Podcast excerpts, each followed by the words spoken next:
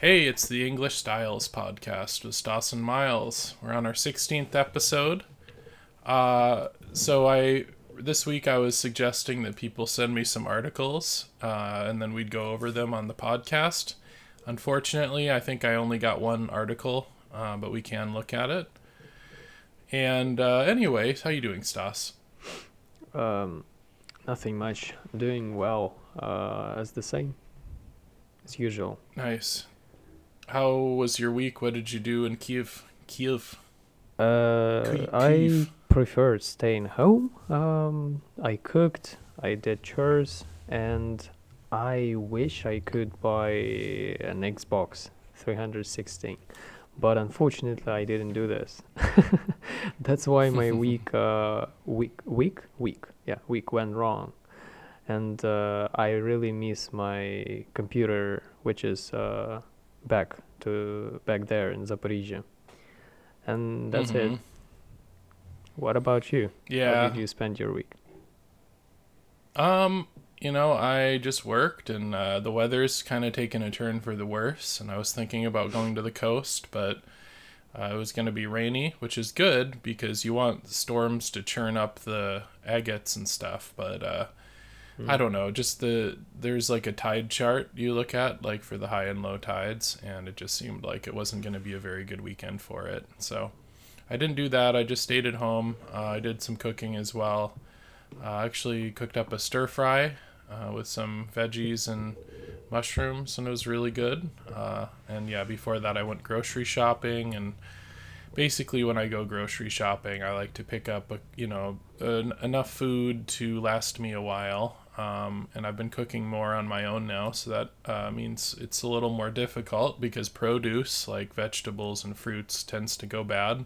So you can't really you have to go more often and buy less i feel like if you're eating the produce and stuff Yeah, that's true. but uh, other than that it's just been kind of cloudy and you know i'm kind of happy it's been raining because we've had these forest fires i think if for long time listeners i probably talked about uh, how smoggy it's been uh, Mhm. in the last few months and smog is like smoke and fog combined if you're wondering about that word and uh, yeah, it's just uh, it's it's nice to know that it's raining now and that um, even though the weather's cooling down, uh, we had a nice go of summer. I feel like even into October, it was in the 80s during the day, which was nice. Sorry, in the uh, 25s in, Celsius. 80s is how we would describe it in Fahrenheit, but anyway. So yeah, it sounds like both of us are kind of uh, hibernating these last couple weeks, and uh, sorry we don't have more exciting travel stories for you guys, but uh, we'll try to make up with it with a travel article, which we're gonna read at the end. And uh, anyway, so yeah, let me look at the article my friend sent here.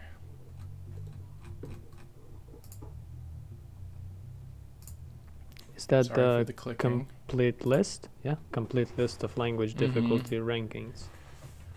Yeah, and I'll go ahead and link this as well. Uh, well, no, it's already linked.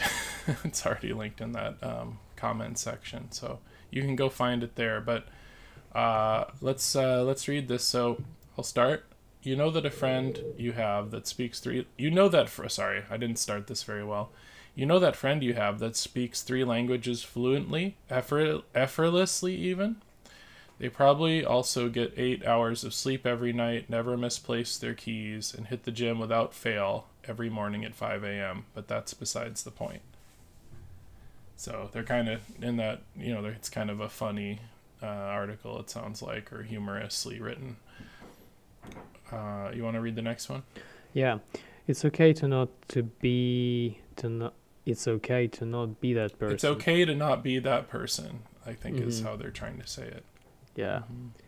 For most people, language learning is deeply fulfilling, fun, and a bit challenging. It takes time, discipline, and a well of motivation uh, that you will need to refill. Refill what it means.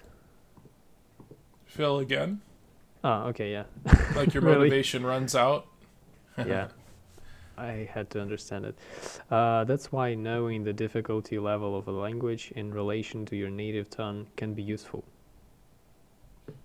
Language difficulty rankings exist so you can set the fluency goals po- goalposts at a rea- realistic distance. In this post we'll take a look at the easiest and hardest languages to learn, the factors that determine language difficulty, and a complete lang- a complete rating of the world's most widely spoken languages, including how long it takes to learn each language.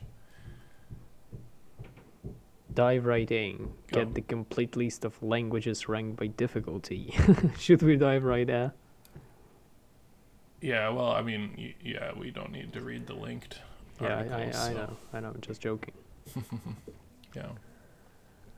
Uh, okay, that's word again. Determine or determine? How do you say determine?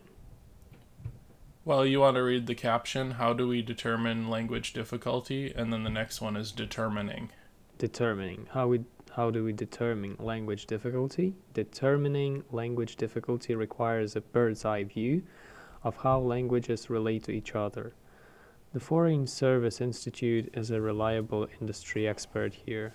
With over 70 years of experience teaching languages to United States government employees, they've com- compiled a comprehensive and widely wildly accepted list of language rankings. Widely accepted, not wildly accepted. Wild, wi- widely, widely, wi- Yeah, you said it right the first time and then corrected yourself. Sorry. No, it's okay. Their their criteria is largely tied to the average length of time it takes a student to learn a language, which we'll dive into in the next section. For now, let's take a look at the individual components of each language that affects difficulty levels. Linguistic distance. In French, the flower translates to la flor. in Spanish, it's la flor. And in Italian, it's il fiore. Coincidence? Hardly. When we talk about linguistic distance, we're referring to the fundamental differences between languages and how or where they've evolved from. Spanish, French, and Italian are all descendants of Latin and have many similarities. Did you know that, Stas? Uh, that French and Spanish uh, are descend- de- descendants of Latin? Yeah, and we call it like Romance languages. Oh, yeah, the, of the langu- They're all similar, I heard. similar grammar and such. I heard Roman. to see language Yeah. yeah. about it to see languages that are closely related we recommend diving into the world of language families or groups of languages that all share the same mother language. In contrast to the similarities between the Romance languages uh, listed above, German and man- Mandarin or Mandarin, mandarin yeah. Mandarin, uh, two languages of different families with entirely unique writing system, uh, couldn't be more linguistically distant. the takeaway here is that the farther your native language is from the language you're learning the more challenging you may find your new language Grammar. In English, it's acceptable um, to say that you bought five books, but to translate the same statement into man- Mandarin, you will need to measure words, like a pack. need a measure word measure. Measurement. Measurement or measurement? measure word No, no, no, no, no. I mean Measure. measure, like a m- measurement or me- measure. what? measure measurement Measurement, measurement. Okay, a measure word. Like a pack of wolves or a tank of gas. Books in Mandarin requires the word ben to indicate a unit of five books. This is just one example of unique grammar rules that don't exist in other languages. Hmm. Grammar can be a tricky one, even in your native language. If you're looking for ease of learning, finding a language with fami- familiar and easy to master grammar rules can help you tone down the language difficulty level. Pronunciation. Schlittschuhlaufen. Schlie Schlittschuhlaufen. That's German for ice skating. Actually, I learned German when I was at school. German is often Hmm. preceded by its hard to Mhm. master accent and enthusiastically long vocabulary. It's also ranked as one of the easier languages to master, as you will see in the list below. Below. Or below. Below. Below. Below. Below. Mhm. Uh, what's the logic there? German and English belong to the same Germanic language family, so their linguistic closeness wins out. And while mastering a German accent can be tricky, most speakers will understand what you're saying through the missteps. Mm-hmm. Let me just analyze this paragraph.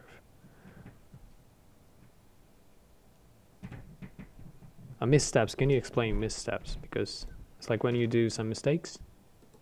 Yeah, um, basically, it could have been mistakes, I think. Okay, yeah. Uh, when it comes to pronunciation, uh, the real difficulty factors comes into play for tonal languages.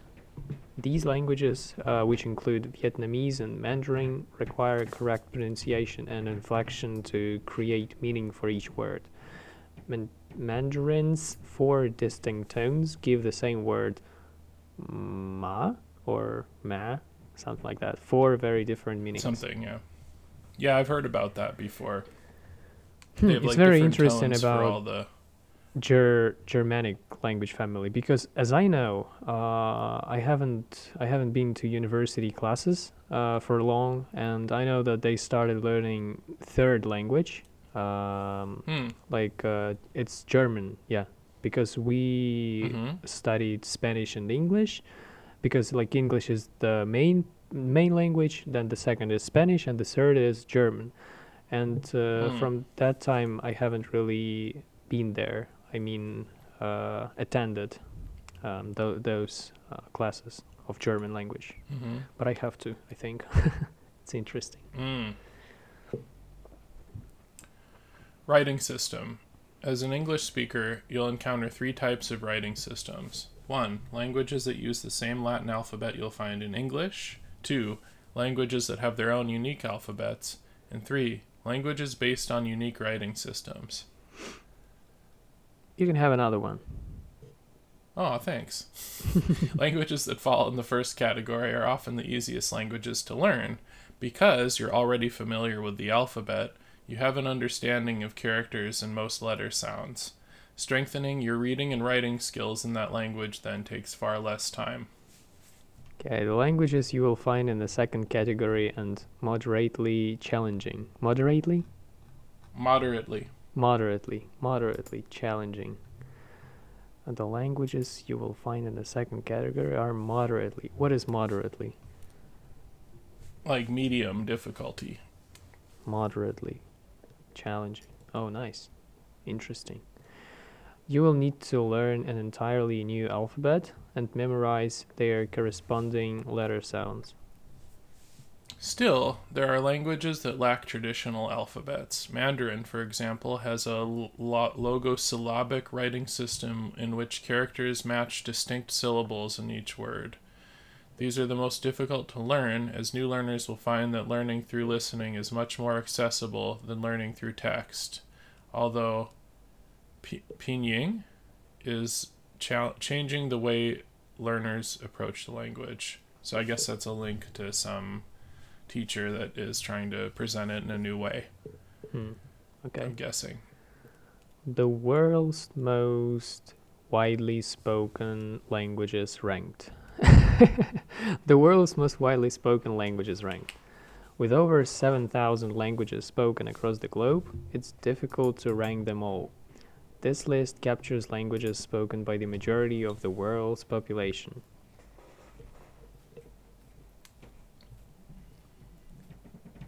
Do you want Hmm. me to continue? No, no, I'm sorry. I was just I kind of lost where we were.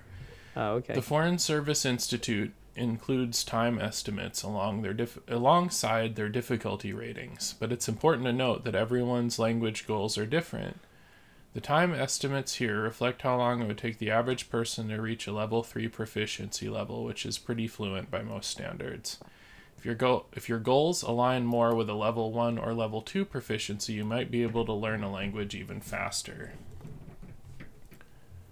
Mm-hmm. Okay. I'm trying to analyze by the by the time I, I'm listening to your speech. And Analyzing. Analyzing, yeah. Category 1 languages. Uh, it takes approximately 24 to 30 weeks. Weeks. Uh, Mhm. 600 to 750 hours of practice to reach professional working proficiency in these languages. They are very closely related to English, so many of them are grammar rules and uh, sorry, so so many of the same grammar rules and similar vocabulary apply. Yeah, so I Uh, guess this yeah. article's definitely aimed at English people who want to learn another language. Yeah, i- it's so actually take this with a grain of salt. Yeah, yeah. No, for sure. Just just uh it would be different if you're coming from a different language, which ones are similar. Yeah, what did you say? What was your phrase? Uh, grain and what? Take it with a grain of salt. It means like uh take take this advice with cr- like your critical thinking cap on. Like you think of think of this advice critically or uh like this is a thing that I don't know. Let me look it up actually yeah, I feel yeah, like okay. It's okay to look it up. It's okay to use something and do not know how to describe it. To regard something as exaggerated, believe only part of something. Mm, I see, I see. Yeah, so I, don't, I wasn't using it perfectly, but whatever. It's like a dose of skepticism. So, yeah, yeah, exactly. Dose of skep- yeah, dose of skepticism sounds good. Dose So the of languages- skepticism. Yeah, thank you. Yeah. Danish, Dutch, French, Italian, Norwegian, Portuguese, Romanian, Spanish, and Swedish. So these are the most similar to English. Oh, yeah. Category 2 languages. It takes approximately 36 weeks, 900 hours of practice to reach professional working proficiency in these languages. Though German is in the same family as English, its nuanced pronunciation gives it a higher difficulty than the other Germanic languages. German, Haitian Creole, Indonesian, Malay, and Swahili. Hmm. I would never say then- those names. Not names, but yeah, names of languages. Yeah, well, maybe I'll maybe, maybe leave that part to me. So read the category three heading, and then I'll list off the languages. What? you just mean? just read the next part, but I'll read the chart oh, okay. since yeah. you're having trouble pronouncing the names of the languages in yeah. English. Okay. Okay. Okay. Yeah. Uh, category three languages. Uh, it takes approximately 44 weeks or uh, 100. Oh, sorry, 1,001. 1,100? Yeah? yeah. 1,100, yeah, Yeah. hours of practice. Mhm. But can I say 11, 1100s? Yeah. Okay. Uh, to reach professional working proficiency in these languages, you will notice that many of these languages do not use the Latin alphabet. And they are Albanian.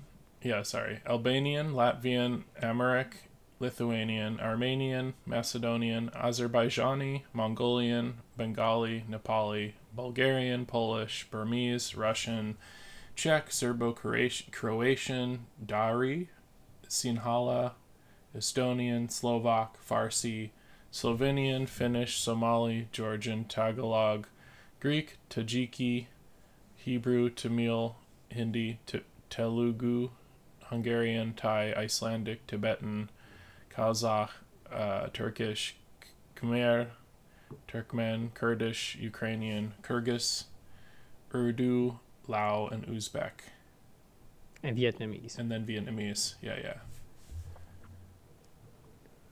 Tough stuff. And then you want to read category four? Yeah, you can read it, and I will try to read the names. They're they will be easy. right, category. Okay, Cate- category four languages. It takes approximately 88 weeks, tw 2,200 hours of practice to reach professional working proficiency in these languages. These languages are deeply nuanced with grammar and. Pr- excuse me. with complex grammar and pronunciation rules. Don't let their place on this list deter, deter you from diving right in, though. We've built courses to help you learn quickly and effectively. Arabic, Chinese, uh, Chinese, but two different uh, Can- Cantonese. Cantonese. yeah, there's and Cantonese and Mandarin. Mandarin. Yeah. Yeah, Japanese and Korean. Arabic is how we say that, not Arabic. Oh, Arabic. Arabic. Sorry. hmm How do I how can I use difficulty rankings to benefit my language learning? There's no set timeline on how long it takes to learn a language, but language difficulty rate, rate rankings serve as useful goalposts to guide your journey. Language learning is a marathon, not a sprint. It's the last thing an eager language learner wants to hear, but it's also incredibly valuable, making it easier to stay motivated and disciplined. Easier, too, to keep your eye on the prize, your per- personal language goals at all times. No matter what the difficulty level of your new language, Rosetta Stone. Okay, this is just an advertisement for Rosetta Stone at the end here, which is fine, but I don't. I'm not going to keep reading. Uh, Okay. But yeah, so that was interesting. Uh, it seems like the language difficulties in some cases are more related to English, but then I figure uh, since everyone here is learning English, um, that would be probably helpful for you to know if you're like, oh, well, I'm already learning language English, so Dutch isn't going to be very difficult, for example. So yeah, that was that article, and then so I guess we're just going to go on to.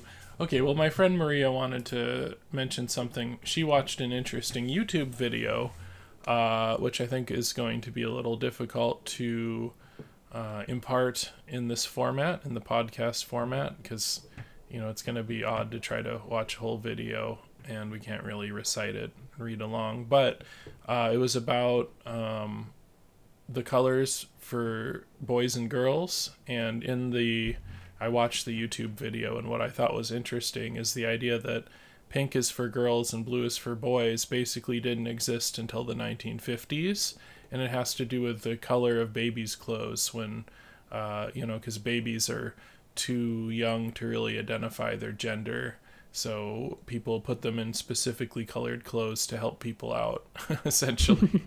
and so, So that's, that's- how the that's where it comes from. But Mm, nice. you know, before that, the color scheme thing was not a not an existent thing, uh, which is kind of interesting. But anyway, so yeah, I mean, I might link that YouTube video in the channel if you guys want to watch it. Thought it was interesting.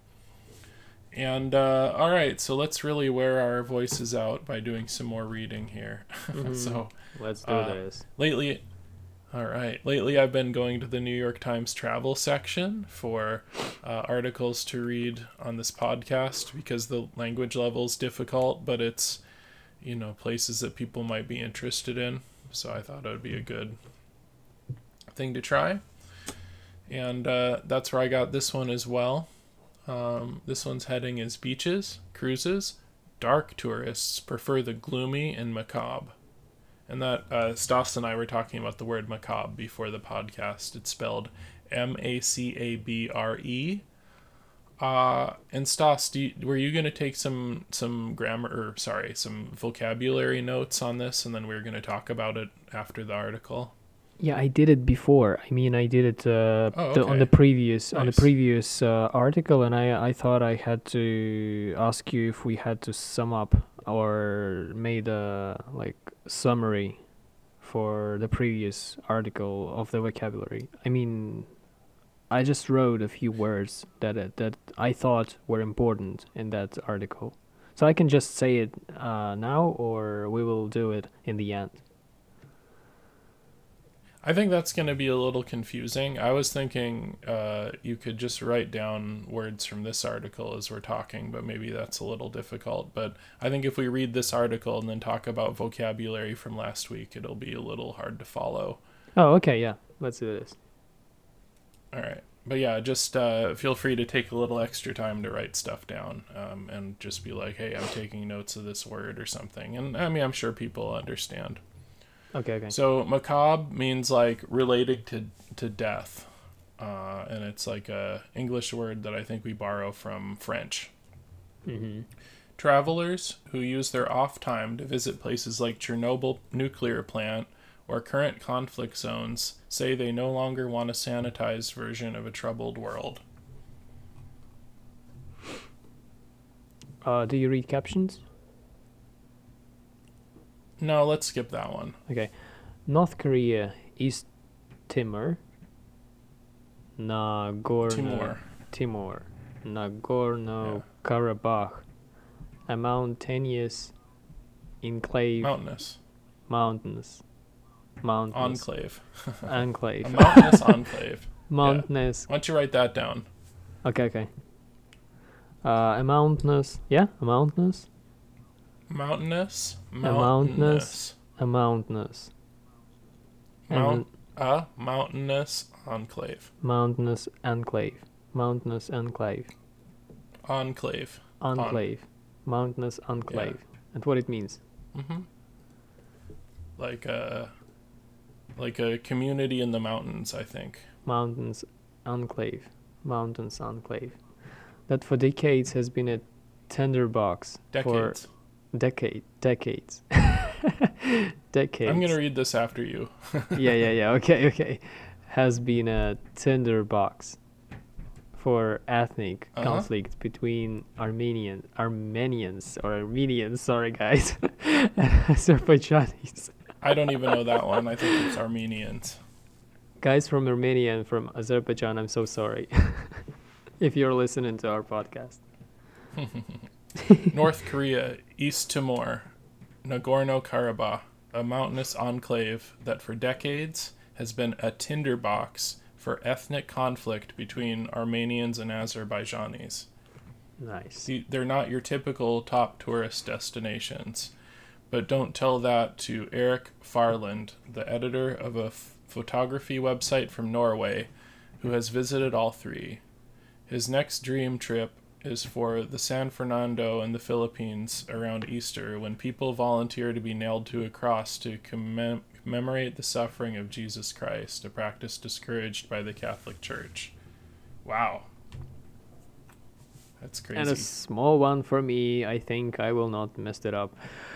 Mr. Farland, whose wife prefers sunning on Mediterranean beaches, said Mediterranean.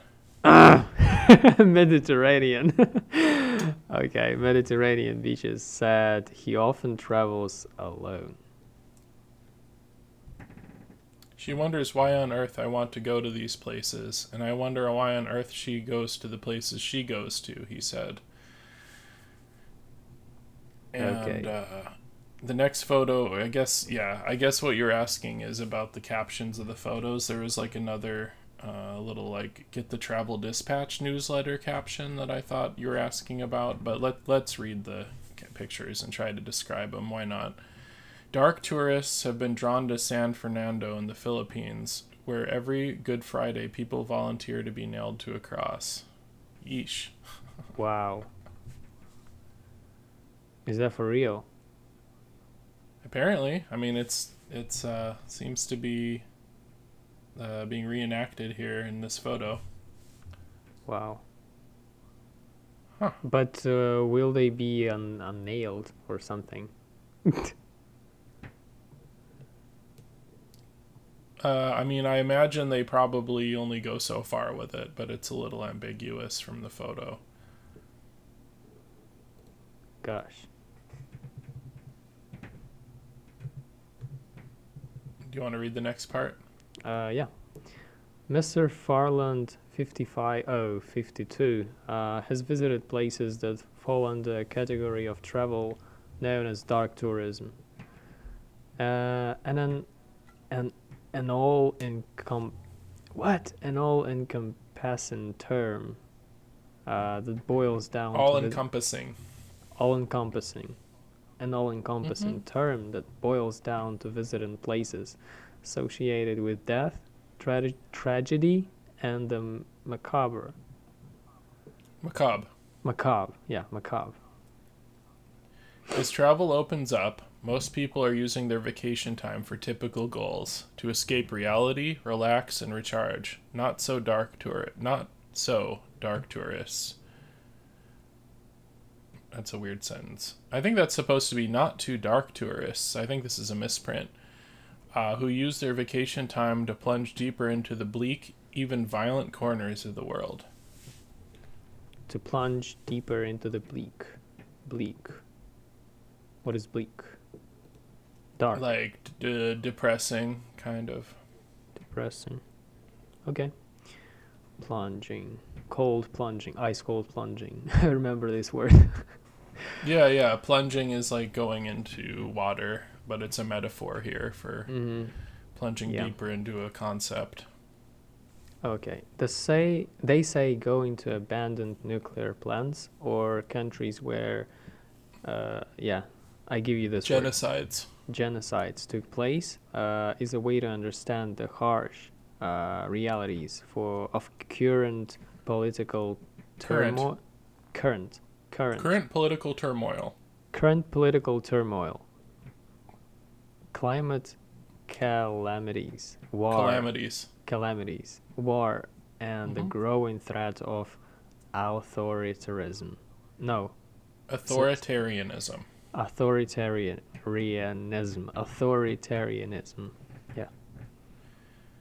When the whole world was on fire and flooded, and no one can afford their energy bills, lying on a beach at a five star resort feels embarrassing, says Jody Joyce, who handles contracts for a genome sequencing con- company in England and has visited Chernobyl in North Korea. And then I'll read the caption here. So it's a picture of Chernobyl. Before Russia invaded Ukraine, Chernobyl was a tourist destination with 125,000 people visiting in 2019. So that's, I mean, that's not nothing. A lot of people are going there to check it out. Mr. Farland, who doesn't see his travels as dark tourism, uh, said he wants to visit places that function totally differently from the way things are run at home. Whatever their motivations, Mr. Farland and Miss Joyce are hardly alone. 82% of American travelers say they have visited at least one dark tourism destination in their lifetime, according to a study published in September by PassportPhoto.online. it sounds like kind of a weird website, which surveyed more than 900 people. More than half of those surveyed said they are preferring visiting active or former war, former war zones. About 30% said that they once the Ukraine war ends, they wanted to visit the Estovil steel plant where Ukrainian soldiers resisted Russian soldiers for mo- Russian forces for months. Azovstal. Oh, Azovstal. Yeah, Azovstal. How did I say it? Azovstal? Did I say no, it like no, that? no, no, no. You just skip stal. You just say Azovstal, something like that. Azovstal. Uh, yeah. Yeah, it's okay. I mean, think I said like Azovstal, like that. yeah, yeah, yeah, That's yeah, yeah. You, you skipped star. Yeah. Yeah. Yeah. Well, I That's- said it. I just okay. kind of ate it. Oh, okay. Anyway. I got it. Yeah. Azovstal. You can say it. Steel plant. Azovstal. yeah, Yeah. yeah. So jokes aside, uh, growing the growing popularity of dark tourism suggests more and more people are resistant vacations that promise as Escapism. Escapism, like to escape or escape. Yeah, it's like the act of escaping is called escapism. escapism, choosing instead to witness firsthand the sights of suffering. Suffering, uh, they have only Mhm. read about, said Gareth Johnson, a founder of Young Pioneer Tour Tours, Pioneer. Pioneer, Young Pioneer Tours, which organized trips uh, for Miss Joyce and Mr. Farland. Tourists, he said, are getting tired of a sanitized version of the world. And then here's a photo. An, exhi- an exhibit in Kiev pr- features portraits of soldiers who died defending Azovstal steel plant in Mariupol. Is that how you say it? Mariupol. Mariupol? Mariupol.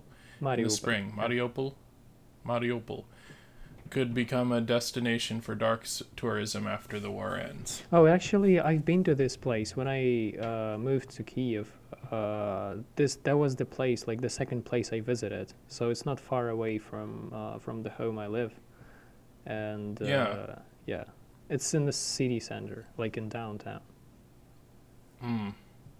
Yeah, Yeah, yeah. I remember because I've been following the war, and I, I was definitely reading a lot about what was going on there. Unfortunately, it sounds very awful. Yeah. I mean, beyond awful, really.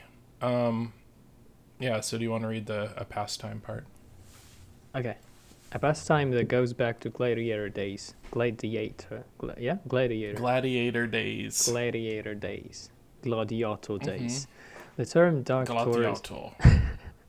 The term dark tourism uh, was coined in 1996 by two academics from Scotland, uh, J. John, oh J. John Lennon, and Malcolm Foley. Foley, sorry, not Foley. Foley. Yeah, Foley. I think so. Yeah, who wrote Dark Tourism: The Attraction to Death and Disaster. Yeah, it's funny that yeah. there's a J. John Lennon there. um, but he definitely had to add the J in front so people wouldn't know. Yeah, of You wouldn't be course. like, "Oh, it's John Lennon. He's back." 1996. Anyway, uh, but people have used their leisure time to witness horror for hundreds of years, says Craig Wight, associate professor of tourism management at Edinburgh Napier University. Edinburgh. Edinburgh. Edinburgh Napier. I've never heard of it, so Edinburgh I don't know how to say Napier. it. hmm goes back to the gladiator gladiator battles. Gladiator. gladi- gladiator. gladiator, gladiator. It goes Try back to say it like uh, like Re- Ronald Reagan. Gladiator. gladiator, gladiator. It goes back to the gladiator battles of ancient Rome. He said, "People coming to watch public hangings. You had tourists sitting comfortably in carriage carriages, Yeah, watching the Battle of Waterloo." That's interesting. Professor Wight said that the modern dark tourist usually goes to a site defined by tragedy to make a connection to the place, a feeling that is difficult to achieve just by reading about it. That's that's for you. You want more, or you want me to do more? by that Yeah, definition, anyone can be a yeah, anyone can be a dark tourist. A tourist who takes a weekend trip to New York City may visit Ground Zero, uh, which is where the towers, uh, the Trade Center towers, fell on 9/11. Visitor, visit, uh, visitors to Boston may drive north to Salem to learn about the persecution of people accused of witchcraft in the 17th century. Travelers to Germany or Poland might visit a concentration camp. They might have any number of motivations, from honoring victims of genocide to getting a better understanding of history. But in general, a dark tourist is someone who makes a habit of seeking out places that are either tragic, morbid, or even dangerous, whether the destinations are local or as far as as far away as Chernobyl. In recent years, as tour operators have sprung up worldwide, promising worldwide, promising deep dives into places known for recent tra- tragedy, tragedy, media attention Yeah. uh, has followed, and so have questions about the intention of visitors. Uh, said Dorina Maria Buda, a professor of tourism studies at Nottingham Trent University. Stories of people gawking at neighborhoods in New Orleans, New Orleans destroyed by Hurricane Katrina or posing for selfies at Dachau led to disgust and outrage. And then here's a picture of Hurricane Katrina, and I believe that was in Louisiana. After Hurricane Katrina flooded neighborhoods in New Orleans in 2005, a bus carries tourists to see devastated areas, sparking questions about the visitors' intentions. What is gawking? Gawking, gawking, gawking. Gawking is yeah, that might be one to look up here because I think I know it, but means to like stare at somebody openly and stupidly, like like if you're like shocked by somebody's uh you know what they're doing, you're gawking at them. Mhm, If you're okay, okay. kind of just yeah, anyway. Uh, where people driven or driven? Driven is past tense. Driven. Where people Driven. driven. Yeah, where where were were people driven to visit uh, these sites out of a sense of voyeurism? Voyeurism. Yeah, sorry, I knew you'd have trouble with that one. Voyeurism. yeah, sense of voyeurism. Sometimes I can guess the meaning of this word. I mean, not meaning, but uh, Well, I think it's probably the same in in other languages. voyeurism, or is it a sense of share, sharing in the pain and showing support? Yeah. Let me do this again. Sense yeah, so it's kind of voyeurism or- like okay, go ahead. Yeah. yeah, yeah, yeah. Sense of voyeurism, or is it a sense of sharing in a in a pain and showing support? Yeah. Yeah, so I guess they're saying like are are they with the people or just kind of there to to like you know be shocked and and look at them from, you know, another like I guess I guess what the article is trying to say is like sometimes it seems like people are kind of like treating it like a reality show maybe and then they're saying is that what it is or are they really uh, having an emotional connection to this place which is a good question to ask. Dark tourist. Okay, so then uh, most dark tourists are not voyeurs who pose for photos at Auschwitz," said Sian Staudinger, who runs the Austria-based Dark Tourist Trips, which organizes itineraries in the United Kingdom and other parts of Europe's Europe's other parts of Europe, and instructs travelers to follow follow rules like no selfies. Okay, do the next while I'm just writing down some words. Yeah, good idea. Dark tourists in general ask meaningful questions, Miss Staudinger said. They don't talk too loud. They don't laugh. They're not taking photos at a concentration camp. Okay, do you want And to read there's the a- caption? I'll read the caption. Yeah, there's a photo. The Ma- Mauthausen concentration ch- camp in Austria, which more than 2,888,000 people. two, 288,000 people visited in 2019 attracts many tourists. But dark tourists are drawn specifically to sites such as this. Okay, ethically, ethically, hmm ethically, murky territory. Yeah. Wow, I did it right. David Ferrier, Mhm. a journalist. Do you know what it means, though? No, murky. I don't know. Like dark, like uh, muddy. Murky. Murky. So e- ethically have- murky means like it's not clear what if the ethics are acceptable or not. Oh, we have like two synonyms, I, I guess. Bleak, murky. No, aren't they? Gloomy, bleak, murky. Aren't they synonyms? Yeah, they are similar.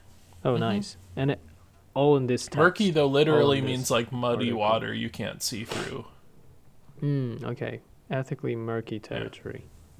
David Ferrier, a journalist from New Zealand, spent a year documenting travels to places like Documenting, documenting, documenting, documenting, documenting, doc- documenting. documenting travels to Mhm. places like Aokigahara, the so-called suicide forest in Japan, the luxury prison Pablo Escobar. Say Mhm. it, say it, say it correct. Pablo Escobar. Eh, the lux you did the oh Pablo Escobar. Yeah. Pablo Escobar. Oh, yeah, okay. Built for himself in Colombia. Uh, and McCamey Manor in Tennessee. McCamey, yeah, I don't know that one, but I'm assuming you said it right. Did I say Tennessee right? mm-hmm.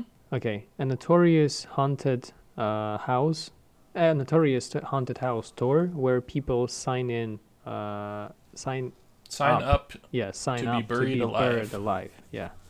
Submerged in cold water until they feel like they will drown or and beaten.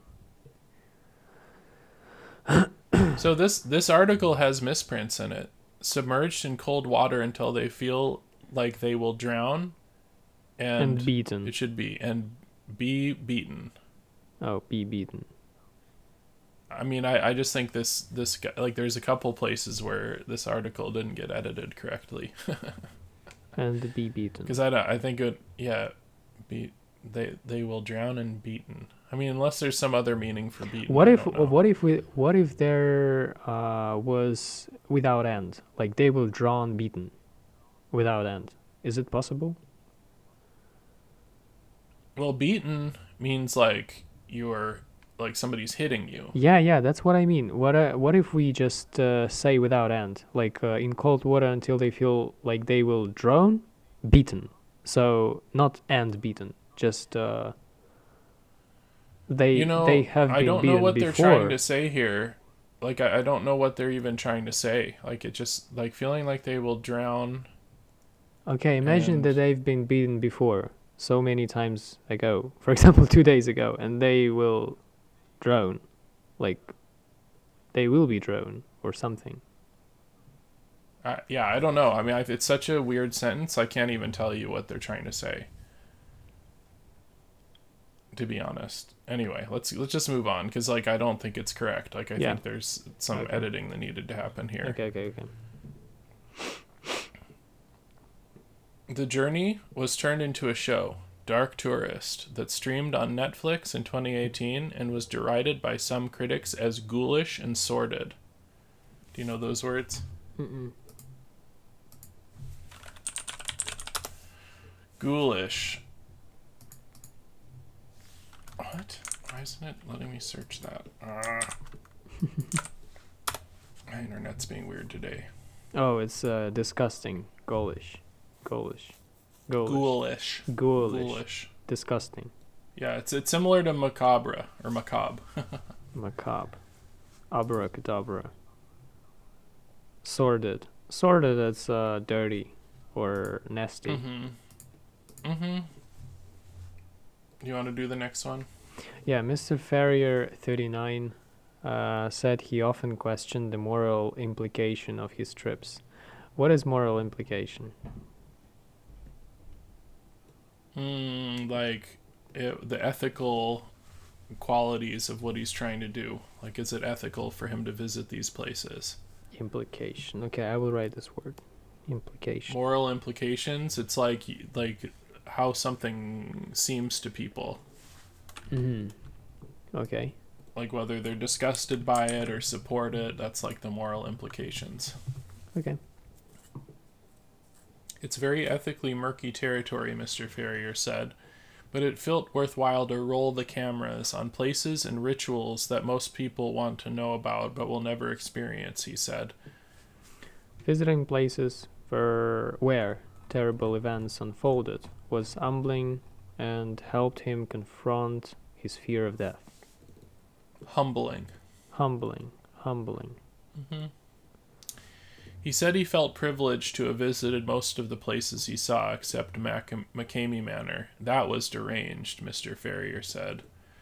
Professor Buda said dark tourists she has interviewed have described feelings of shock and fear at seeing armed soldiers on the streets of countries where there is an ongoing conflict or that they are run by dictatorships. when you're part of a society that is by and large stable uh, and you've gotten into an established routine uh, travel to these places leads you to sort of feel alive he, she said But one can travel, but that travel can present real danger. In 2015, Otto Warmbier, Warmbier a 21 year old student from Ohio who was with the Young Pioneer Tours, was arrested in North Korea after he was accused of stealing a poster off a hotel wall. He was detained for 17 months and was comatose when he was released. He died in 2017, six days after he was brought back to the United States. oh sad story Yeah, I remember that. um, the north korean government said mr warmbier died of botulism Botulism. botulism Botulism. botulism what is this It's like a bacterial disease. Ah, okay. Botulism, but his family said his brain was damaged after he was torture- tortured. Tortured. hmm Hmm. Americans can no longer travel to North Korea unless their passports are validated by the State Department. Uh, So so, they- they, can't. They can travel to North Korea. You can't just go there as a student. Like you have to get, the permission from the U.S. government to go because Oh. of the person getting killed in prison there. Yeah. Yeah. Do you want to do the next part? Yeah. uh, a chance to reflect. Even Ghost's uh, tour. Uh, Ghost tours. even ghost tours. Ghost tours. Uh, the lighter side Mhm. of dark tourism can be present or can Can present present can dilemmas. present dilemmas for tour operators. Let's just say it means create can create problems for tour Mm-hmm. operators. yeah, we have this word in our language, dilemma. Mm, mm. Can present dilemmas for tour operators, said Andrea Janes. Andrea Janes, the owner and founder of Borough Borough of Death. of the- of the Dead. Dead. Uh, macabre New York City walk-in tours. In 2021, she and her staff questioned whether to restart tours so soon after the pandemic in a city where refri- refrigerated trucks serving as makeshift morgues sat in a marine terminal for months. They reopened and were surprised when tours booked up fast. People were practically eager to hear the ghost stories of Roosevelt, Ro- Roosevelt Island. Roosevelt Island. Roosevelt Island, the site of a shattered 19th century 19th century hospital where smallpox patients were treated. And that's it. Yeah, no, you have to describe this photo with and and read the caption. okay, I see a dad with a little son, or it's a granddad, I don't know. Um, and an His son is on his shoulders, Yeah, he's sitting on his Mhm. shoulders. and when he's looking through a fence at They're looking at an interesting building with lots of moss, and uh, it's ancient. Mhm. And let's find out what it is. Uh, the Ren, the Renwick, the Renwick smallpox. Yeah, the Renwick smallpox hospital. Oh, it's hospital. Yeah, we we just read it. On Roosevelt Island in New York City, uh, treated patients during a pandemic in the 90 oh sorry in the 1800s. 1800s yeah in the 1800s it's now a stop on a macabre macabre yeah it's now a stop tour. on a macabre walking tour We should have seen as we should have. Uh oh. Yeah, th- this article has some hard parts to read because I'm pretty sure that there's some more misprints. We should have seen as historians that people. So this should have been we should have been seen as historians that people would want to talk about in a time of plague, Miss Jane said. Kathy Beal, who lives in the Jefferson Township in New Jersey, has gone on a dozen ghost tours with Miss Jane's company, recalling taking the tour Ghosts of the Titanic along the Hudson River. It was around 2017 when headlines were dominated by President Trump's tough stance on refugees and immigrants coming into the United States. those stories seem to devote devo- devotail Dovetail. dovetail Dovetail. Those stories seem to dovetail with the 100 year old tales of immigrants trying to make it to New York on a doomed ship. Mrs. Bale said. Bale. Beale, maybe. Bale, Mrs. Beale. Beale. Beale said. hmm It led to a catharsis for many on the tour, she said. People were on the verge of tears over immigration. Part of the appeal of dark tourism is its ability to, to help people process what is happening. Process. Process. Process what is happening as the world gets darker and gloomier, said Jeffrey Podoshen, Podoshen a professor Mhm. of marketing at Franklin and Marshall College, who specializes in dark tourism. People are trying to understand dark things, trying to understand things like the realities of death, dying, and violence, he said. They look at this type of tourism as a way to prepare themselves.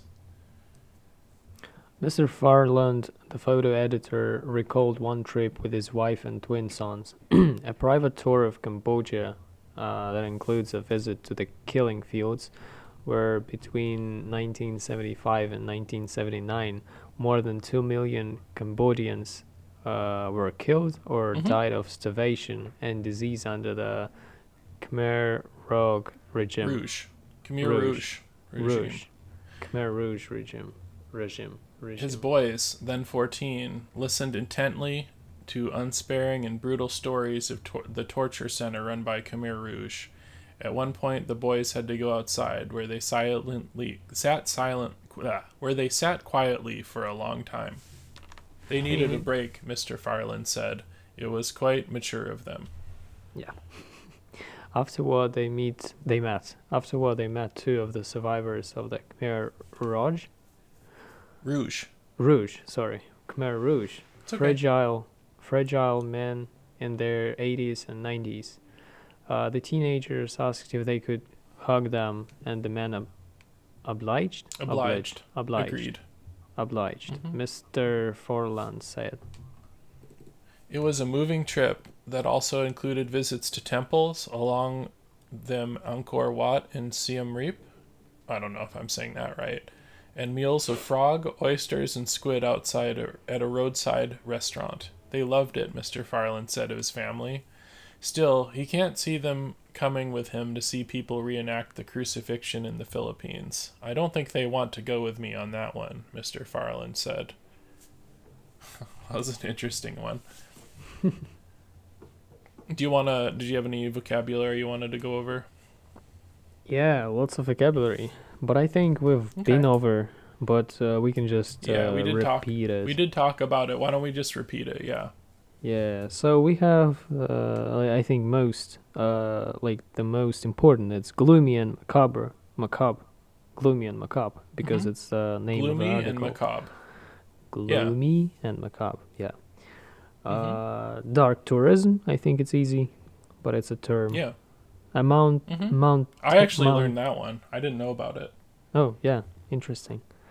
A mountainous enclave. Enclave. A mountain. Mo- mountainous. mountainous enclave. Mountainous enclave. Mountainous enclave. Mhm. Mountainous enclave. Yeah, like a community in the mountains. Mm-hmm. Uh, genocide. Mm-hmm. Uh, bleak. Mm-hmm. Um, vo. V O G E U R I S M. Oh, you spelled it wrong. Voyeurism. V O Y E R I S M. Oh yeah yeah yeah. Voyeurism. Voyeurism. Yeah, let's look that one up because I, I think I know voyeur or voyeurism. I think it's another French one. It means the practice of gaining sexual pleasure from watching others as they are naked and engaged. No, okay, so that's not what. That's the other definition. This one is enjoyment from seeing the pain or distress of others. That's the voyeurism they're referring to, not that first one. Oh yeah yeah yeah. That's the second. Someone who enjoys watching other people's private behavior or suffering. Yeah, exactly. But but that one like you read that was the first meaning. Yeah, the most common definition is the sexual pleasure from watching others when they're naked or engaged in sexual activity. Voyeurism. Voyeurism. Leisure Mhm. time. Leisure time. Leisure time, Oh, Leisure sorry. time. Leisure. Leisure. Leisure. What is it? Leisure. like your relaxing time, time, Oh. time to relax. Leisure, is time. like relaxation. hmm uh, gawking. Gawking, it's like watching some, staring at somebody while they're having problems instead of helping.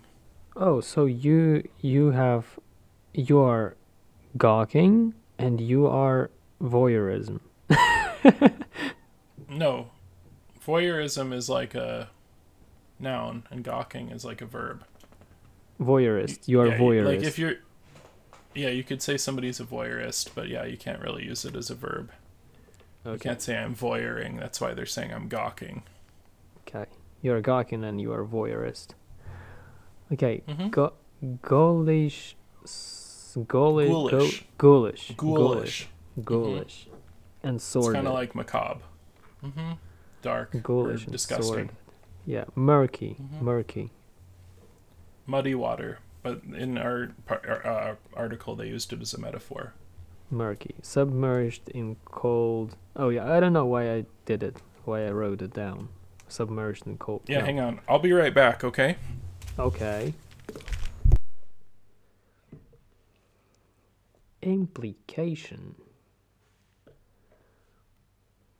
Hey guys, let's do something interesting while he while Miles is out. Maybe he can listen to us.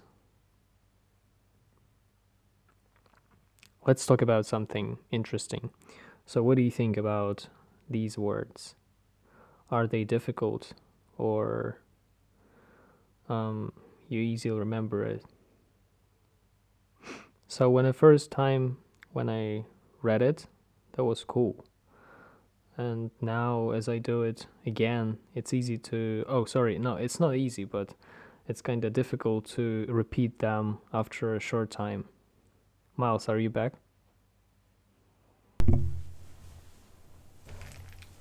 Yeah, Yeah, we can edit that here. out. No, no, no. We don't. Oh, we oh. don't need to. We don't need to. I was talking to our listeners. We were having Oh, fun. okay. Nice. Yeah. So where were we? Uh, implication. Hmm. Yeah, implication. Yeah. Implies, suggests. Implication. Interesting. Mm-hmm. Uh, com- comatose. Comatose. Mm-hmm. Uh, botulism and fragile. Botulism. Botulism. Botulism. Yeah, it's a, it's like a bacterial disease. Disease. And fragile. Fragile. Fragile. Mm-hmm. And I think that's it. Yeah, that's it, guys. Well, uh, yeah, that was uh, cool, and uh, I I wish we had. I mean, I guess we were able to fully read the two articles. I think if there were more, I'd, we'd have to just summarize them. So maybe that was good, but yeah, if you guys can find any more articles you want us to read, we definitely will. Uh, feel free to post it in the channel, or if you you know message one of us directly uh, and we will look at it and uh, maybe we'll read it. So if you guys like that, that'd be a fun way to engage. I noticed that it's harder and harder to get questions from people after the first uh, 14 episodes of questions. So, you know, understandable, but yeah, we need to find some other activity to fill up the time. So hopefully this is one you guys like, and uh, I hope you guys have a great week. Yeah. See you on the next episode. Bye. Bye bye.